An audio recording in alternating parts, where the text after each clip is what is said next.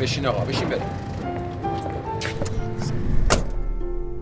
به موجب این سند 6 دانگ صدای معصوم بماند برای وارثان داستان شب که در گذر سالها خواهد ماند.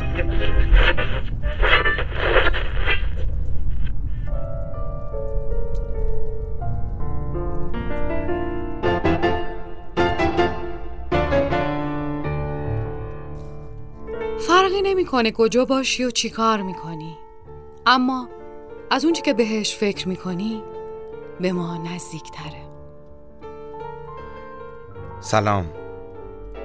سلام به همه اونایی که صدای ما رو میشنون یا حتی کسایی که صدای ما رو نمیشنون. باران باش. هیچ کس به باران عادت نمی کند. هر وقت بیاید فقط خیس می‌شوی.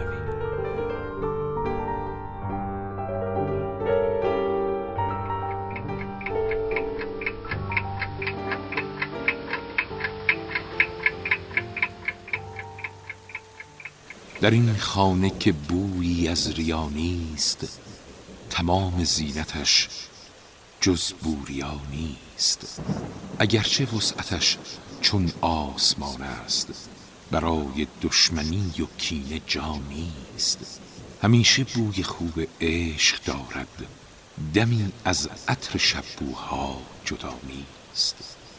به دنبال کسی اینجا نگردید، در اینجا هیچ کس غیر از خدا نیست.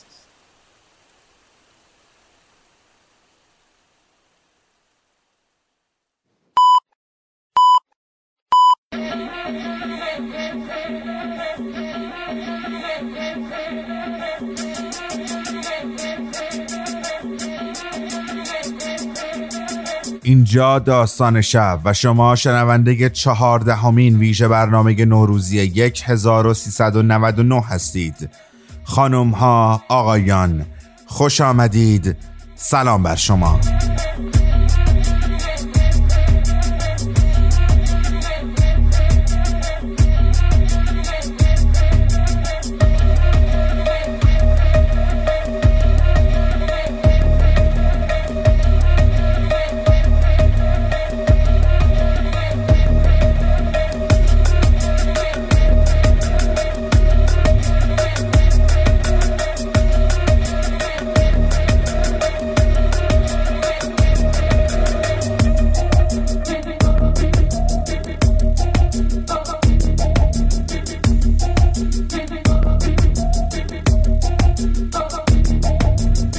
من محمد امین چیتگران هستم و به همراه برابچه‌های داستان شب، مریم عطار، آرش بابایی و حسین شاپوریان افتخار همراهی شما را داشتیم در این 14 شب و از ویژه برنامه‌های نوروزی ما در قرنطینه فقط 1 شب دیگر باقی مانده.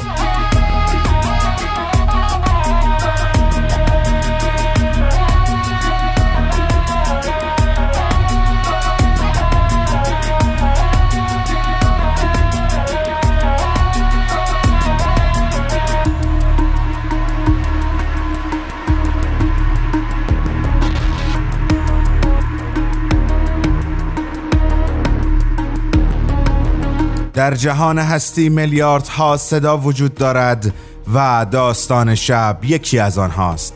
بفرمایید رقص. نه، با این نمیشه رقصید. اجازه بدید من این رو قطع بکنم. بله، لطفاً بفرمایید رقص که قرنطینه با ما شکره.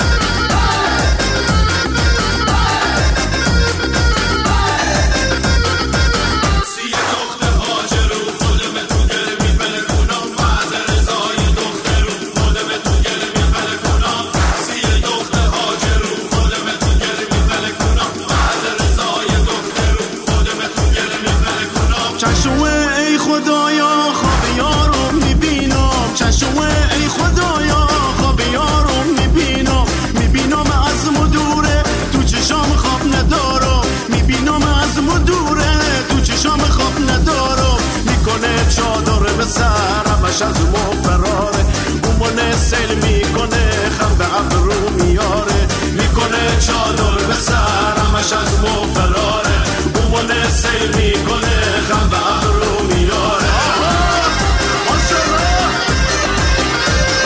آها حالا شد، قربونتون برم، لطفا یک ذره به خودتون تکون بدین، در قرنطینه انقدر لم ندید نشینید، یه ذره با ما برقصین، خوبه به هر حال، تحرک، نرمش، ورزش. من شرمندم نمیتونم و ممنونم از شما که حالم رو میپرسید.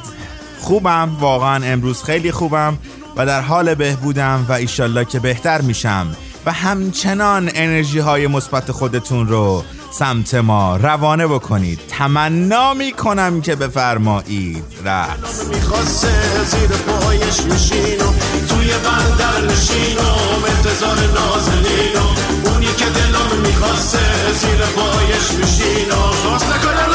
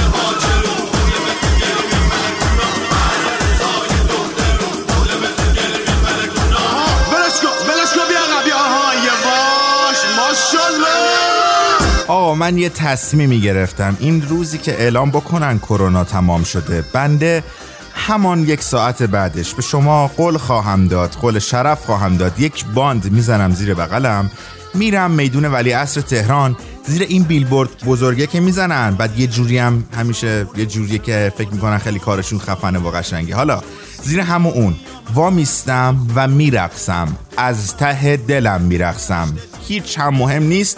حالا یه بارم رقصیدم، چشم زدین، چپه شدم و اینها مهم نیست، ولی قول میدم لطفاً یک ساعت پیش رو همراه ما باشید. ما اومدیم که کنار شما باشیم، فقط و فقط و فقط برای اینکه کمتر احساس تنهایی بکنید. مهم نیست که صدای من رو از کجای این جهان هستی میشنوید، آمریکا، آفریقا، اروپا، آسیا، هر جا که هستید، داستان شب و محمد امین چیتگران به همراه برا بچه‌هاش همراه شماست تا یک ساعت پیش رو براتون بخره و یک ذره حالتون بهتر باشه. میدونم شرایط سختیه، همه حالمون بده، ولی بیان یک ساعت پیش رو بخندیم و برقصیم و داستان گوش بدیم و حالشو ببریم. تمنا میکنم که بفرمایید رقص.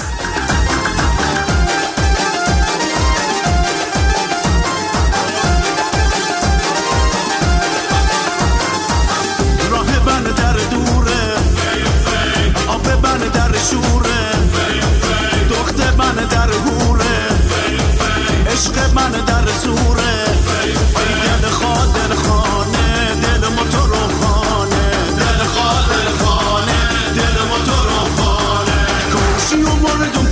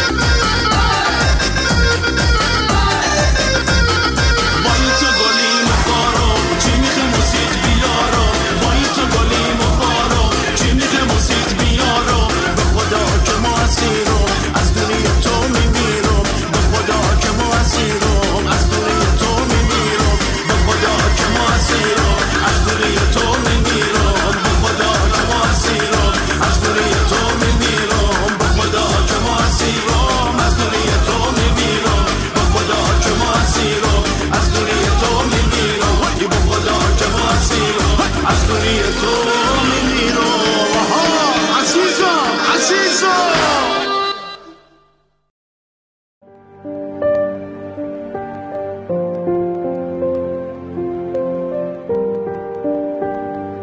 ترس. این واژه به تنهایی قصه این روزهای پسر کوچک شماست. در زندگی ترس هایی هست که می شود آنها را از پشت لبخند های کشیده، بوسه های طولانی، بغل های محکم، واژه های عاشقانه و دوست داشتن های بی پایان پنهان کرد.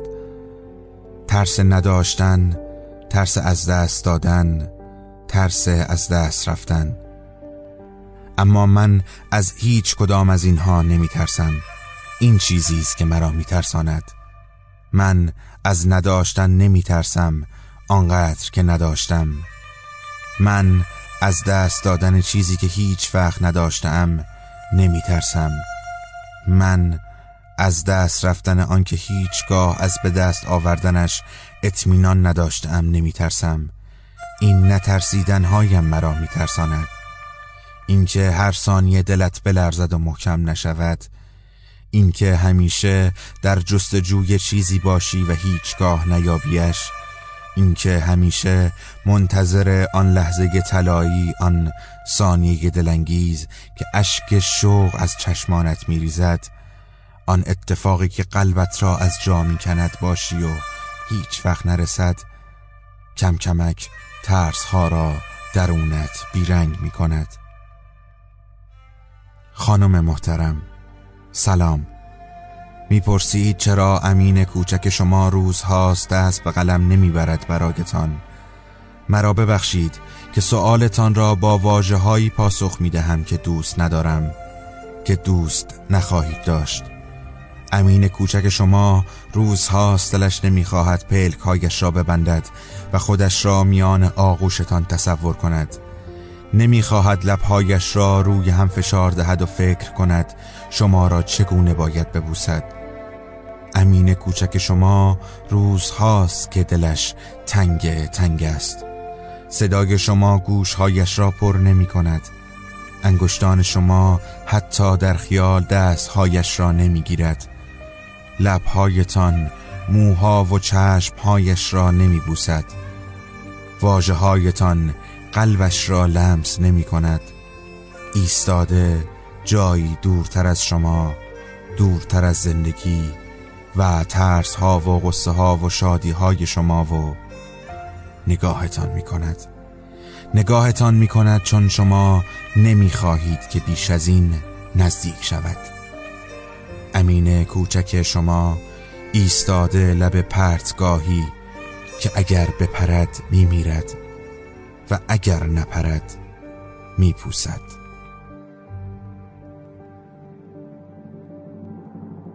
از جان عزیزترم، کاش میتوانستم قلبتان را بگیرم، میان دستهایم توی گوشهایم بگویم چه اندازه دوست داشتن شما برایم بزرگ است.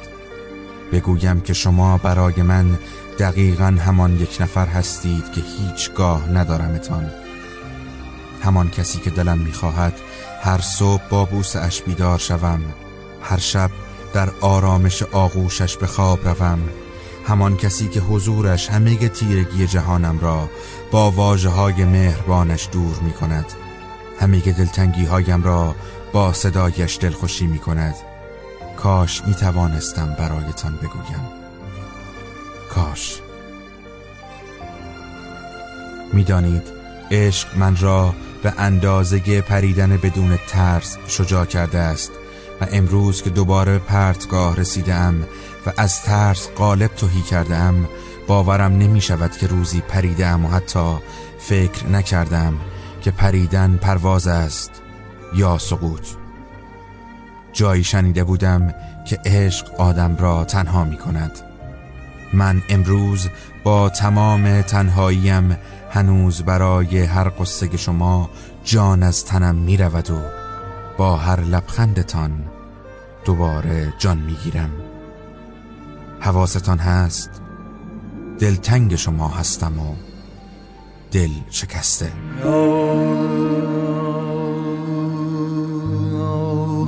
ذره و خورشید لقای تو مرا، بیمار غمم، بیمار غمم، عین دوای تو مرا.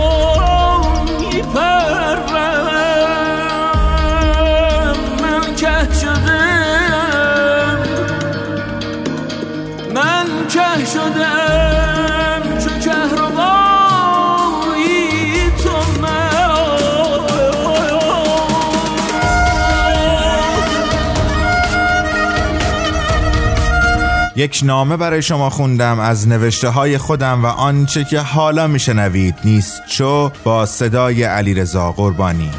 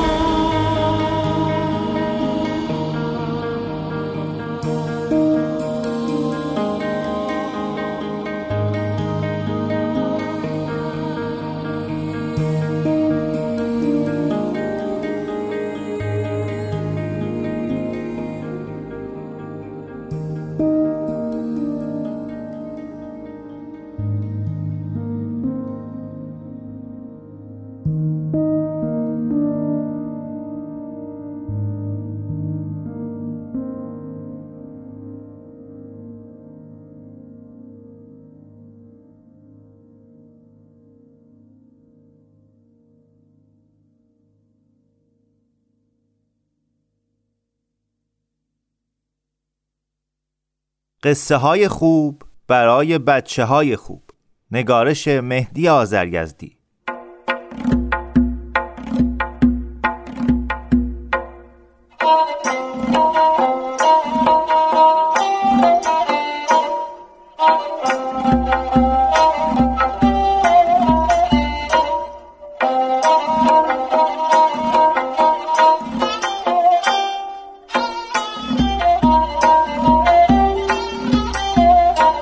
نیش عقرب.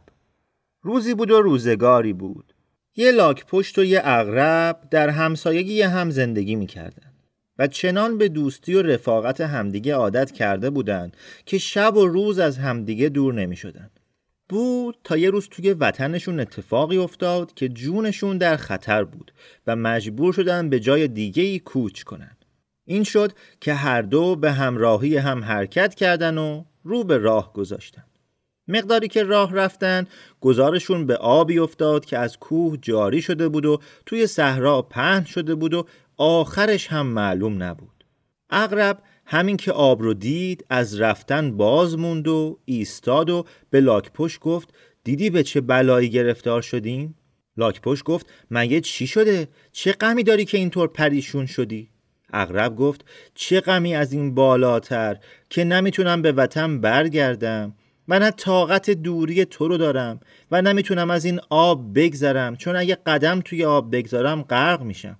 لاک پشت گفت ای دوست غم مخور که ما دوست همدیگه هستیم و زحمت دوستان راحت جانه، و چون من به آسانی میتونم از آب بگذرم الان سینه رو سپر بلای تو میکنم و پشت خودم رو مثل کشتی در اختیار تو میگذارم، تو رو پشت خودم سوار میکنم و از آب میگذرم، چون پیران قدیم گفتن یاری که به دشواری به دست آید به آسانی از دست نتوان داد. عقرب گفت آفرین بر تو که دوست با وفایی هستی، منم توی عالم دوستی دوستدار وفا و یک رنگی هستم و هر وقت کاری پیش بیاد که از دستم بر بیاد صفای قلب خودم رو به تو نشون میدم. اون موقع لاک پشت عقرب رو بر پشت خودش سوار کرد و سینه بر آب گذاشت و شروع کرد به شنا کردن و رفتن. مقداری که توی آب پیش رفت لاک پشت صداهای تیزی به گوش خودش شنید و احساس کرد چیزی بر پشتش کشیده میشه و عقرب در تلاش و کوششه. از عقرب پرسید اون بالا چی کار داری میکنی؟ این چه صداییه که به گوشم میرسه؟ عقرب جواب داد چیزی نیست، دارم پشت تو رو امتحان میکنم ببینم کجاشو میشه نیش زد. لاک پشت از این مطلب حیرت کرد و با ناراحتی گفت ای بی انصاف بی مروت، من جونمو به خطر انداختم، بار وجود تو رو به دوش خودم میکشم و تو داری با کشتی پشت من سفر دریا میکنی و از این گرداب بلا میگذری. اگه منتی نمیپذیری و حق دوستی و رفاقت قدیم رو در نظر نمیگیری و از من سپاسگزار نیستی، دیگه علت نیش زدن و آزردن من چیه؟ اگرچه نیش تو به پشت من کارگر نیست، اما تو که این همه دم از دوستی و یک رنگی میزدی، این بدخواهی و خیانت رو برای چی میکنی؟ عقرب جواب داد من از تو هیچ توقع ندارم که این حرفو بزنی، موضوع بدخواهی و خیانت در کار نیست، بلکه همونطور که طبیعت آتیش سوزوندنه و هر کسی هم هر قدر باش دوستی کنه باز دستشو میسوزونه، منم عقربم و اقتضای طبیعتم نیش زدنه، وگرنه من هیچ دشمنی با تو ندارم و بعد از این هم دوست تو هم و به قول شاعر نیش عقرب نه از ره کین است، اقتضای طبیعتش این است. لاک پشت گفت راست میگی، گناه از منه که همه جونورا رو گذاشتم و با کسی مثل تو دوستی میکنم، حالا که اقتضای طبیعت تو مردم آزاریه، نیکی کردن در حق تو هم کمک در مردم آزاری توه و میخوام 70 سال دوست من نباشی که با کسی دوستی کنی. تنها بودن من هم بهتر از رفاقت کردن با رفیق نانجیبه. لاک پشت اینو گفت و با یه حرکت عقرب رو توی آب غرق کرد و راه خودشو به سلامت پیش گرفت. یکان موقع ترسنید آرالو بسکت لوب سوات مرسید آرالو گیر منو شلگت سین.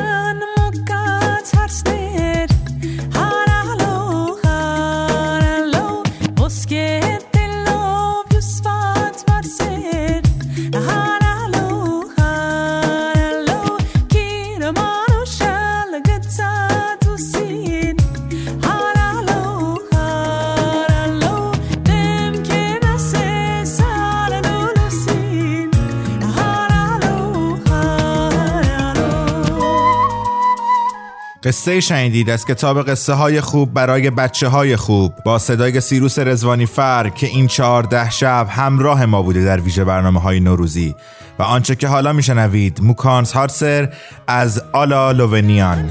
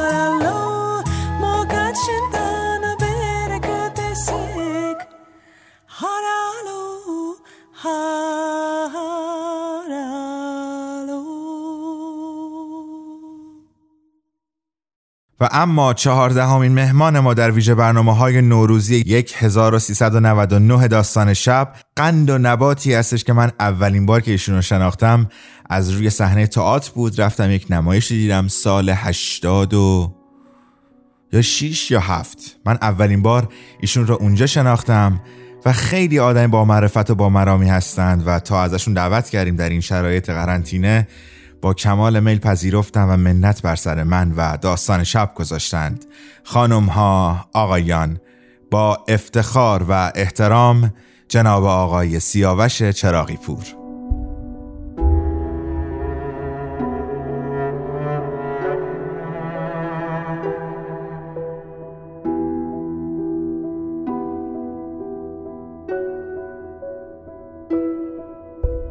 روزهای بد می آیند و می روند.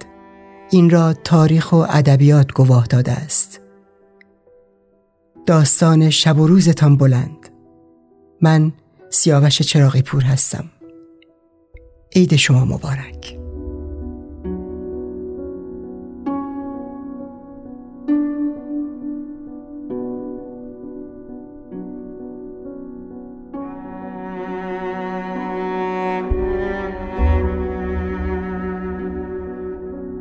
خیرگی نکن بچه. شاش کف کرده یا خان بالاخانی که ایجو حکم میدی کره ها؟ ترش میکنی که چه؟ خیره شدی؟ ابرو تو هم میکشی؟ بنش زبون به دون بگیر. حیدرخان از استراب و 30 سال روی سرخ داشت. خون به چشمش دویده بود. در سیاه چادر زبانه بیتاب و آتش دود میپراکند.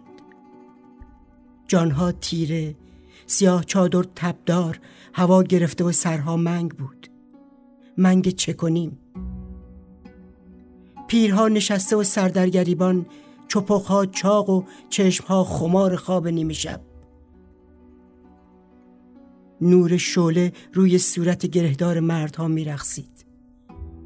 حیدرخان خیره بود به آتش. قلی پسرش بور از عتاب پدر و نشسته بر زانوان مشت خشم میکوبید بر کنده زانو و حسرت میخورد. مشت را نمیخواست برای گره کردن بر هوا چانه جوانک را می‌خواست. حیدرخان از گفتن و ترش‌جویی افتاده بود و به پیش آمد می‌اندیشید. سبیل‌های تیره رنگش خزیده تا زیر چانه و همرنگ با ابروان پرحجم سیاهش چون داس آخته تشنه خون بود. خسروی کلاهش کج بود و چوغای روی دوش دستانش را پوشانده بود.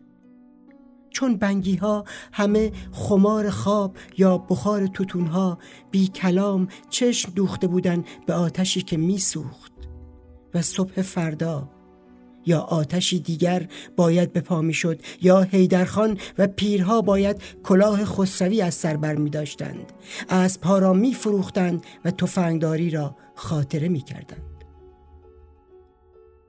تفنگ مگه بچه بازی بدن دست تو؟ یارو اهل شهره، تیر بندازی یه آقا ننه‌ای داره بیاد پیش.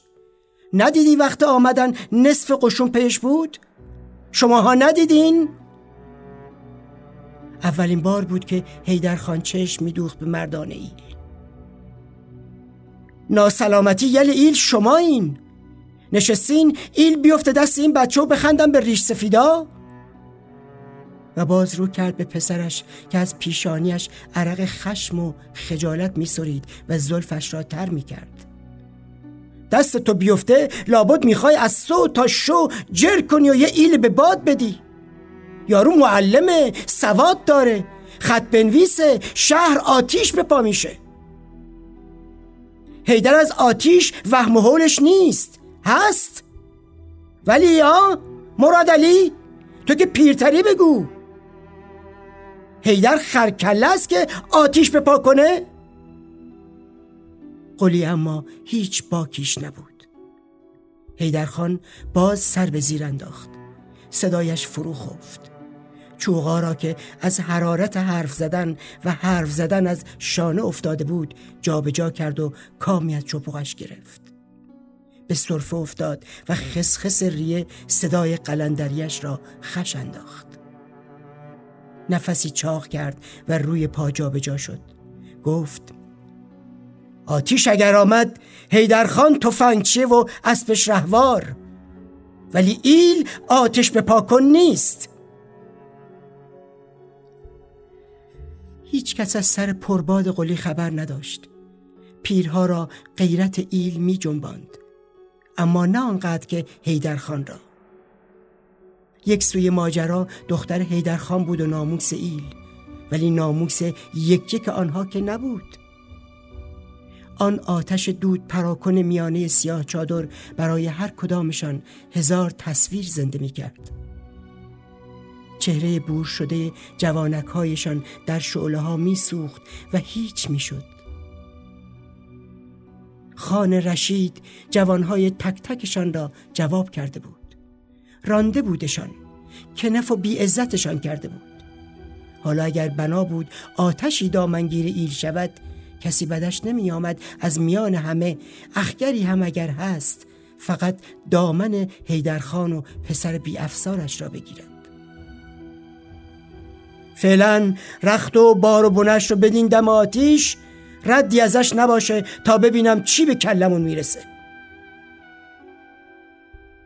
ایل و حیدرخان مهیای کوچ می شدند و دردسر در قامت معلم سرمازده برگشته بود به ایل. 2 زمستان گذشته بود. وقتی رفت دیگر کسی از سپاهی دانش سرو قامت که دل دخترهای ایل را می برد خبر نداشت. تا 2 زمستان بعد که موعد کوچ رنجور و سرمازده برگشت. آن روز آخر، آن 2 زمستان پیشتر، گلنار گفته بود آقا معلم می روید؟ جواب نگرفته بود.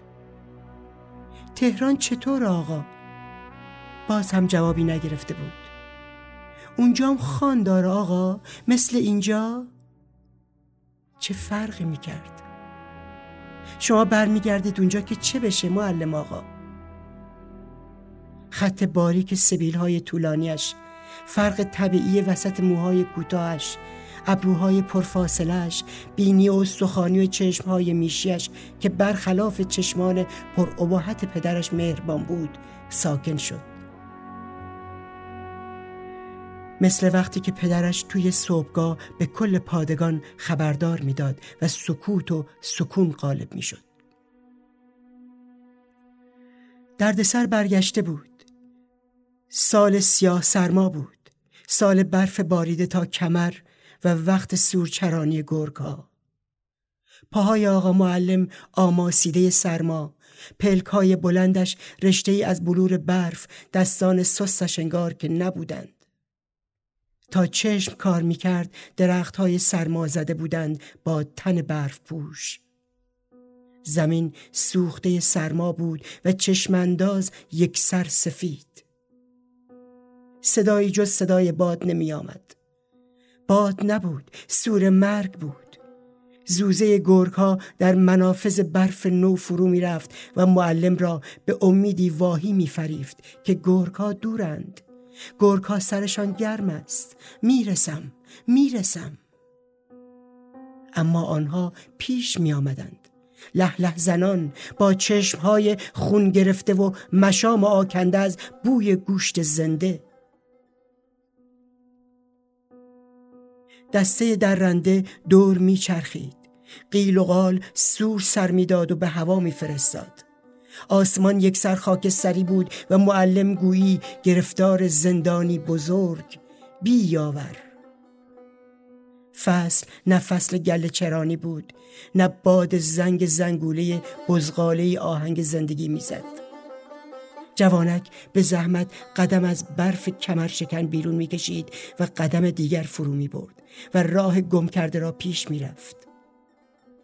هر قدم ضرب آهنگ موافقی بود با قدم روی مستانه گرگ‌ها، تا عاقبت تن خاکستری کریهشان از دور پیدا شد.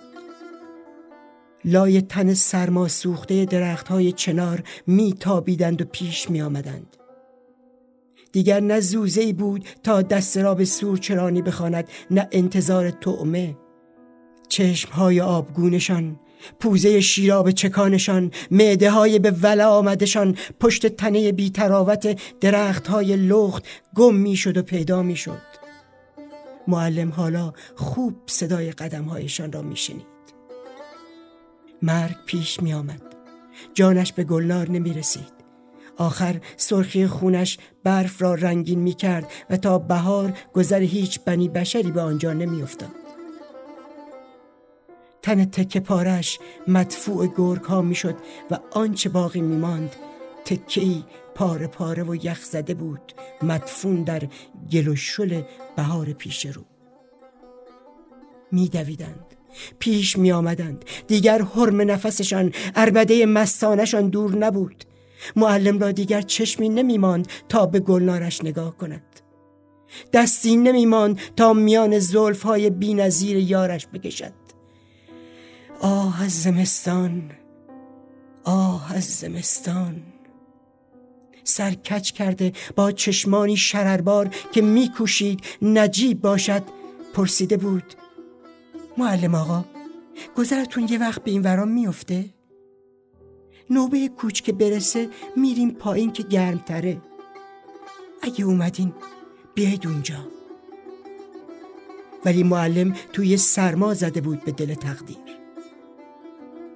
گرمای هیجان پرسشش را که تکان به جامه بلندش داد و میوه های زیر پیراهنش را لرزاند از یاد نبرده بود. شیر بیارم معلم آقا؟ این آخری که میرین برم شیر بیارم که دوست دارین. گرده هم هست، خودم پختم معلم آقا، باشه توشه را. جوانک همانجا برای نخستین بار کمی خمید قامت شده بود تا خوب به چشمهای گلنار نگاه کند، نگاه کند تا از توشه راه بی نیاز باشد. باید خیال را دو زمستان در بلور قلبش نگاه می داشت. خون در رگش بلور یخ بود و جان بی جانش کوره امید وصال داشت. دست به شاخه چنار برد، شاخه شکست، پاهای آماسیده بر تنه درخت حلقه کرد.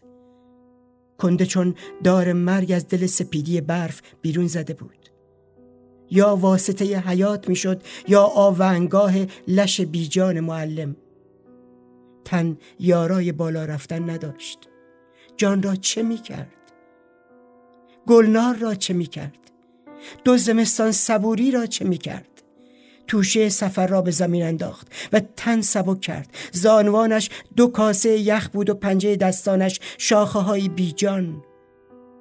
گرگ ها قدم کند کردند. پیر مرادشان صبور بود و ایستاده بود تا به تقلای جوانک بخندد. معلم نگاهشان کرد. تفنگیش نبود تا خون بریزد، آتشیش نبود تا بتاراند. تنها بود. شاخه دیگری گرفت. جان یاری نمی کرد. معلم آقا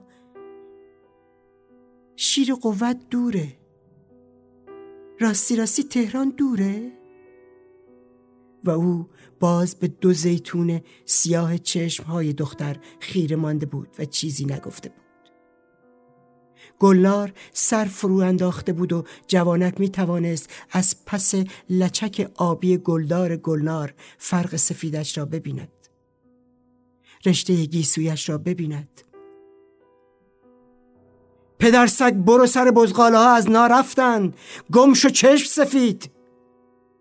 قلی خیره خیره معلم را نگاه می کرد و گلنار از ترس رفته بود سر وقت بزغاله ها. تن بالا کشید، بر شاخه‌ای پا استوار کرد. سپه سالار گرگ‌ها عرصه را نامراد دید، هجوم برد و بر درخت کوفت. جوانک روی شاخه تر لغزید. برف روی درخت بر سر صورت تکیده جوانک پاشید. تیزی شاخه‌ای بی هوا پای چشمش را خلیده بود. خواست فریاد کمک بزند، نه نوری در دور دست بود، نه دودی از کومه‌ای در آن حوالی برمی‌خاست. معلم مانده بود و سرما و گرسنگی.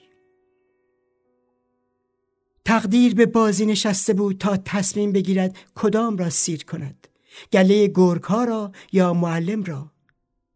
معلم سرمازده به شاخه‌ای کهن تکیه داده بود و پاهای سستش را بر شاخه‌های دیگر پیچانده بود. دیر یا زود گرگ‌ها خسته می شدند. تا آن زمان یک به یک بر چنار پیر تن کوفتند.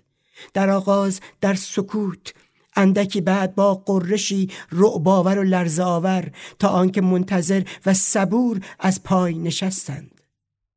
اما انتظار مرگ معلم بود. یا سوز بهمن از پای درش می آورد یا گرسنگی. پلکش سنگین میشد و هر بار از وحشت و کابوس گرگ‌های منتظر و صبور هوشیار میشد. کاش کسی میرسید. ها، خرکله‌ای مگه آقا معلم؟ این سرما، این برف، گفتی یا نگفتی گرگ آنجور میدره که رمه را هم ندریده؟ سال سیاه سرما سمو جان، تو باسوادی عمو. نگفتی اینا توی این سوز از 100 فرسخی بوی آدمیزاد به دماغشون میرسه؟ ها؟ بیا حالا چوغا بپیچ، نمد گرمت میکنه عمو، لب آتش. این برف تازه دیروز دست برداشته. گرم که شدی، جان گرفتی، سر دماغ آمدی، خلقت وا شد، پات رمق گرفت، برو به دست خدا. ندیده بودمت ها؟ حالا بی دروغ تو شکمشون بودی عمو؟ یکم دیگه میگذشت عاجز میشدی میافتادی. نه عمویی به کار بود نه کاسه شیری. بگو خدا عمو رو نگه داره آقا معلم. تو باسوادی، سر زور آخر سرما آمدی سمت ایل که چه؟ عمو بهت بر نخوره ها، تو هم والا کم خری نیستی. پیرمرد جوراب‌های پشمیش را پای جوانک پوشاند. چوغایش را روی دوش بی‌حس و استخوانی او انداخت. آتش علم کرد. نصف کاسه شیر از تنها بز توی کومش دوشید و بیدرنگ دست جوانک داد که صورتش دیگر به سیاهی میزد. رگ‌هایش از سرما کبود شده بود و خواب عجیب به خود می‌خواندش. آفتاب که زد، نور مورب به درخت‌های گوشه و کنار میتابید و تنشان را طلایی میکرد. طلایی چون پوست تن گلنار. معلم را نور آفتاب جان رفتن دوباره داد. برین دیگه بر نمیگردین؟ به خیالش آفتاب به وسط آسمان نرسیده گلنارش را میدید. حیدرخان را میدید و به دستبوس مهمان سیاه چادرش میشد. آن روز که سپاهی دانش بود و با خدم و حشمی که به اصرار پدرش همراهیش میکردند به ایل آمد. دبدبه و کبکبه داشت، عزت و احترام داشت. یقین حالا هم همین طور بود. گلنار را خواستگاری میکرد و دست حیدرخان را میبوسید و لچک گلدار گلنارش را برای اولین بار بر میداشت تا به کشف موج موج گیسوانش بنشیند. فعلا رخت و بار و بنش رو بدین دم آتیش، ردی ازش نباشه تا ببینیم چی به کلمون میرسه. قلی جنبید و از سیاه چادر بیرون زد. در تیرگی آقل معلم هر آنچه از دو زمستان پیش تا امروز گذشته بود بیاد آورد. گویی هر واقعه چون شبحی نیمه تاریک در ظلمات آقل تکرار می شد. دوباره سیلی قلی به صورتش می‌خورد. دوباره چشمان غضب‌آلود حیدرخان بهش ظلم می‌زد. باز دست‌هایی که وقت نکرده بود بشناسدشان هلش می‌دادند توی آقل، چفت را می‌انداختند. همه را دید جز گلنار را. گلنار حالا لابد به اندازه دو زمستان گیسو بلندتر شده بود. قلی رفت توی سیاه چادر خودش. نگاه قیزالودش را خیره کرد به گلنار و بعد رو به زنش چشم انداخت. گلنار هیچ نگفت. مردها بیرون جستن قلی را دیدند راه گرفت سوی آقل. بوی پهن و پشکل توی آقل محقر و خفه می پیچید. دیوارها و سقف کوتاه از بخار شاش گوسفندها دم کرده بود. کاه بسترش بوی نامی داد و نشیمنگاهش را تر می کرد. تکیه به دیوار آقل چشم بست و جز سیاهی ندید. دید سیاهی است و دیگر چیزی نیست. از بیرون قیل و قال اما بلند شد. اندکی بعد نرم صدای گوسفندهای آقل فرو خفت. همه دشت ساکت شد. گرگ ها در دور دست ناله سر دادند. ای بی وفا راز دل بشنو، از خاموشی من این سکوت مرا ناشنیده مگیر. ای آشنا چشم دل بگشا، حال من بنگر، سوز و ساز دلم را ندیده مگیر. امشب که تو در کنار منی، غم گسار منی، سایه سر من تا سپیده مگیر. ای عشق من خیز و پرده مشو، پیش چشم ترم وقت دیدن او راه دیده مگیر. داستانی شنیدید با عنوان نور تابید از کتاب پسران سال خورده نوشته حسام الدین مطهری، چاپ شده توسط نشر اسم، که با صدای 14مین مهمان ما در ویژه برنامه‌های نوروزی 1399 داستان شب شنیدید، جناب آقای سیاوش چراغی پور. و آنچه که حالا میشنوید افسانه شیرین با صدای طاهر قرشی. خدا داند منم آن ابر وحشی که در هر بیابان به تلخی سرشکی بیفشاند. به جز این عشق سوزان دل نامیدم گواهی ندارد. خدا داند ای بی وفا راز دل بشنو، از خاموشی من این سکوت مرا ناشنیده مگیر، ای آشنا چشم دل بگشا، حال من بنگر، سوز و ساز دلم را ندیده مگیر. دلم گیرد هر زمان بهانه تو، سرم دارد شور جاودانه تو، روی دل بود به سوی آستانه تو، چاید شب در میان تیرگی ها، گشاید پر روح من به شور و غوغا، رو کند چو مرغ وحشی سوی خانه تو. ای بی وفا راز دل بشنو، از خاموشی من این سکوت مرا ناشنیده مگیر. ای آشنا چشم دل بگشا، حال من بنگر، سوز و ساز دلم را ندیده مگیر.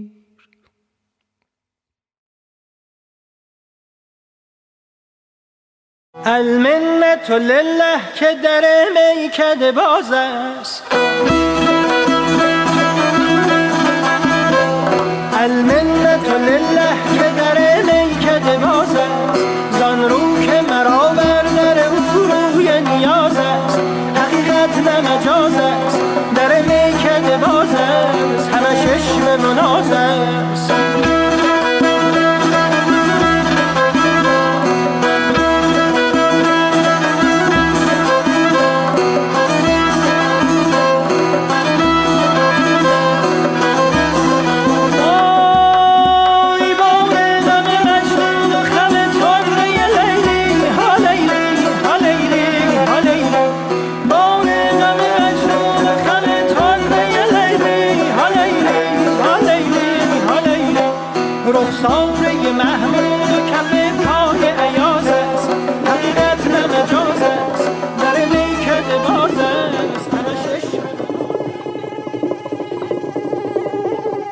عزاداری کریم شیرهی.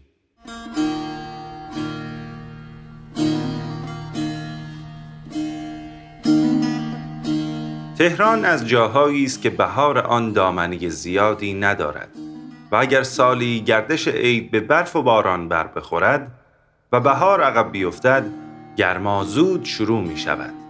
آن سال هم زمستان دلش نمیخواست تمام شود و با آنکه یکی دو روز بیشتر به عید نوروز باقی نمانده بود و میبایستی هوا ملایم و شکوفه های درختان باز شده باشد، سرما دست بردار نبود و هنوز در اغلب کوچه ها و خیابان های تهران توده های برف دیده میشد.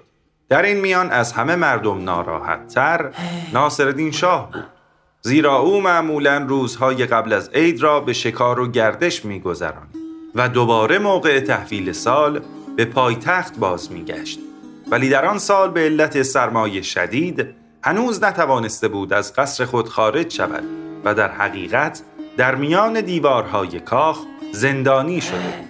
در یک چنین موقعی که صحبت همه مردم تهران در اطراف شدت سرمای شب عید و تهیه شیرینی و آجیل بود، کریم شیرهی در منزلش بساط عزاداری برپا کرده بود و لباس سیاه به تن داشت.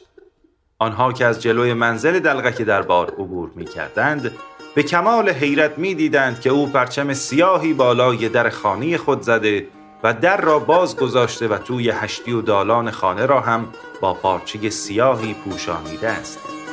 دیدن این وضع برای کسانی که به سوابق کریم کاملا آشنایی داشتند واقعا حیرت انگیز بود، زیرا تا به آن روز سابقه نداشت کریم به فکر عزاداری و روزخوانی افتاده باشد.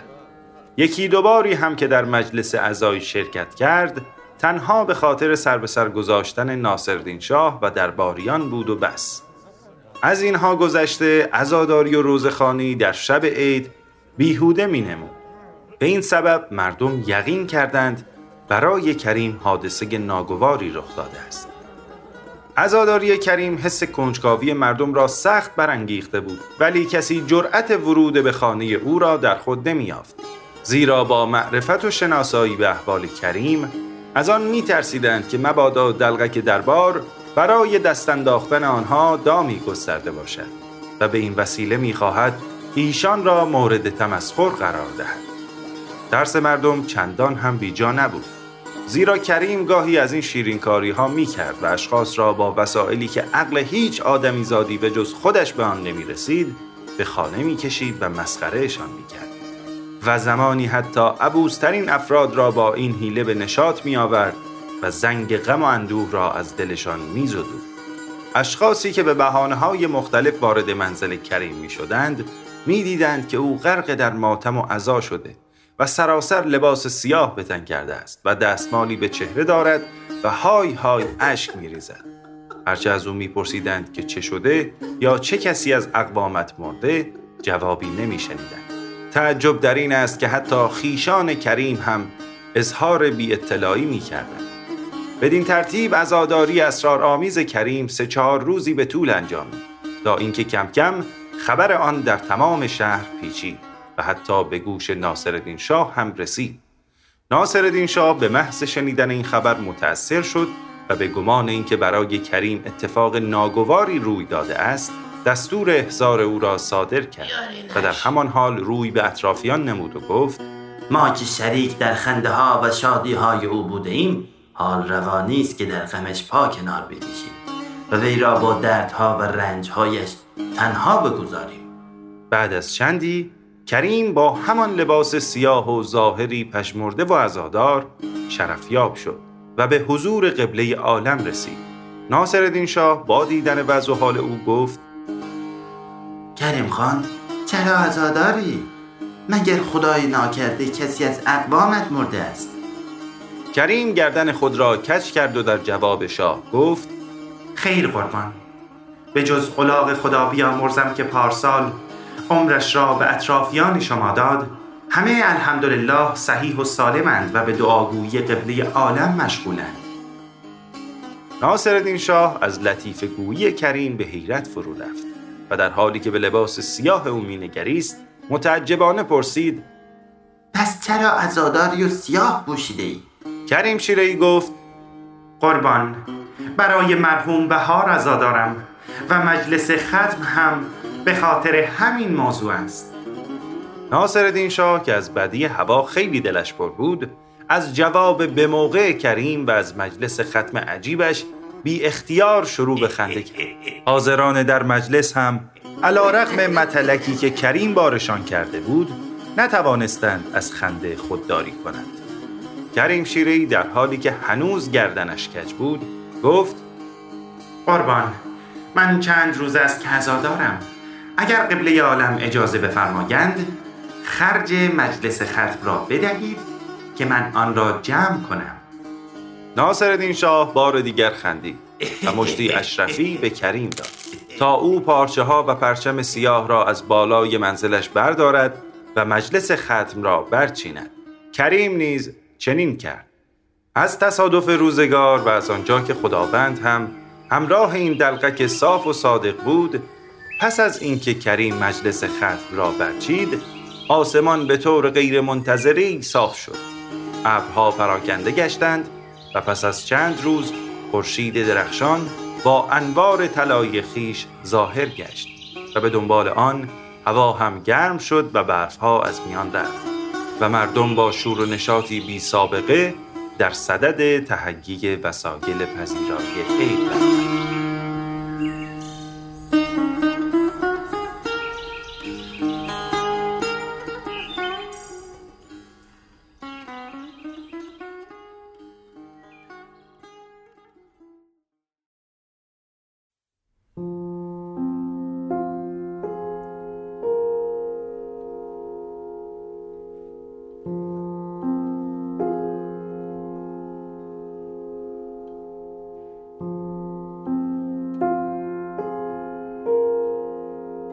با خودم کلی قرار گذاشتم توی این روزای دوری و دلتنگی.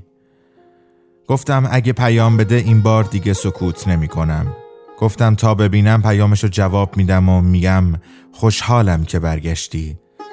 دستت رو بده، بی خیال روز و شب بشیم.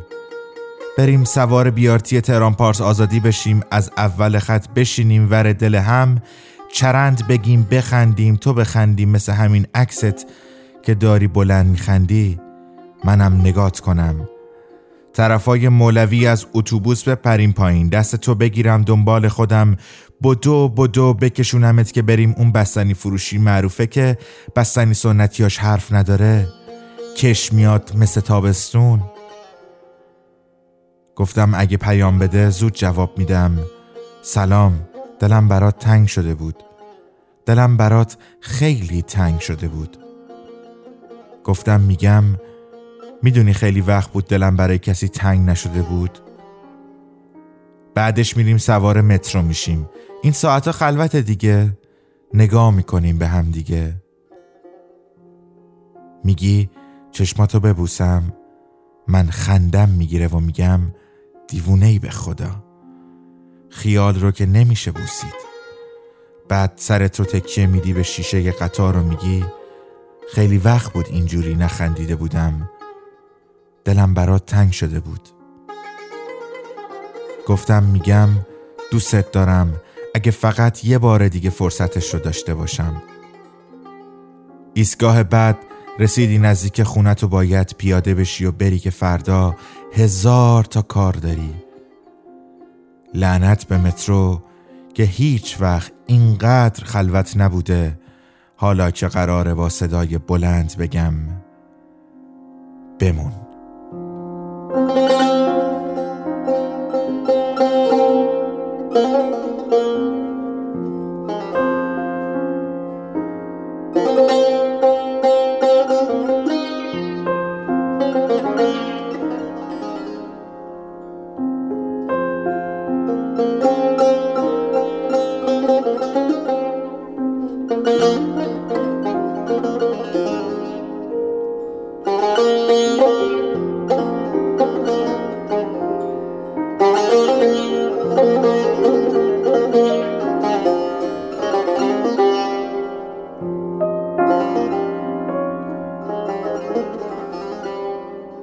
متنی برای شما خواندم از سیمین کشاورز که با افتخار و احترام مهمان کلماتش هستیم در این شبها. قبلتر از آن قصه کریم شیرهی رو شنیدی در دربار ناصرالدین شاه به همت برنوش پورغفار و مرصاد گنجاور. این پایان قسمت 14 ویژه برنامه‌های نوروزی داستان شب هست در سال 1399. من محمد امین چیتگران به همراه برابچه‌های داستان شب افتخار همراهی شما را داشتیم و یک شب دیگه هم داریم و این کلی به ما حال خوب میده. داستان شب رو میتونید از طریق کانال تلگرام، ساندکلود، کست باکس و تمام برنامه‌های پادکست خان بشنوید. در اینستاگرام و توییتر هم هستیم و منتظر نظرات شما و خیلی خیلی خیلی خیلی خیلی نظراتتون برای ما مهمه. لطفاً بنویسید از حس و حالتون وقتی که ما رو میشنوید، کجا ما رو میشنوید و همه اینها در مجموع به ما انرژی خوبی میده. اگر هم به دنبال حمایت ما هستید که ما خیلی خوشحال میشیم و خیلی افتخار میکنیم که شما از ما حمایت کنید، لطفاً به دو لینکی که همراه این پادکست منتشر میشه مراجعه بکنید. لینک اول سایت هامی باش برای مخاطبین داخل کشور و لینک دوم سایت پیپل برای مخاطبین خارج از کشور. دم شما گرم. ما فردا شب برای آخرین برنامه و آخرین ویژه برنامه نوروزی در سال 99 میایم پیش شما و سعی میکنیم که این برنامه رو بتره کنیم و با یه حال خوب این سری از برنامه‌های داستان شب رو تمام بکنیم. قربون محبتتون، ما رو دعا بکنید، خیلی دوستتون داریم. ارادتمند، شب شما بخیر. و راستی تا یادم نرفته، بهار بهار رو میشنوید با صدای خانم هایده و کاری ناصر چشم آذر اگر اشتباه نکنم ساخته. و حالا شب شما بخیر. بهار بهار باز اومدید دوباره، باز تموم دلها که بیقراره، اما برای بهارا هم مثل خزون میمونه، بهارا هم مثل خزون میمونه. بهار خونه بوی دیگه داره، هوای خونه همیشه بهاره، اما برای من دور ز خونه بهارا هم مثل خزون میمونه، بهارا هم مثل خزون میمونه.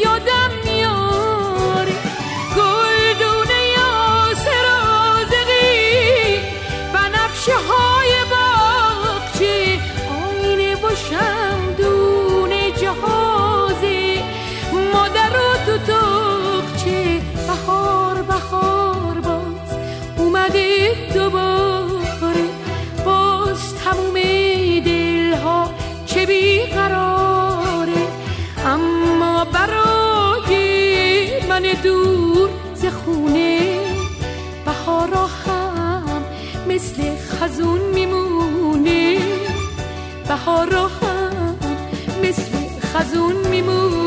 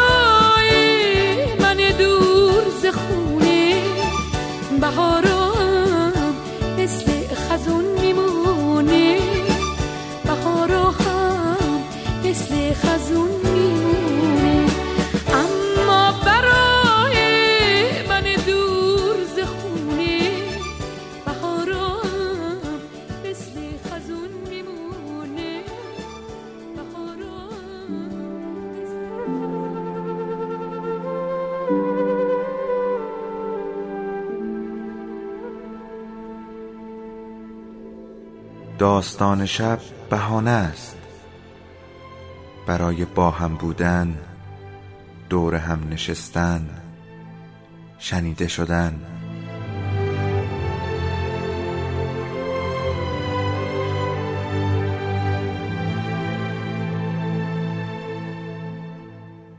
صدای افسانه ها رو میشنوین.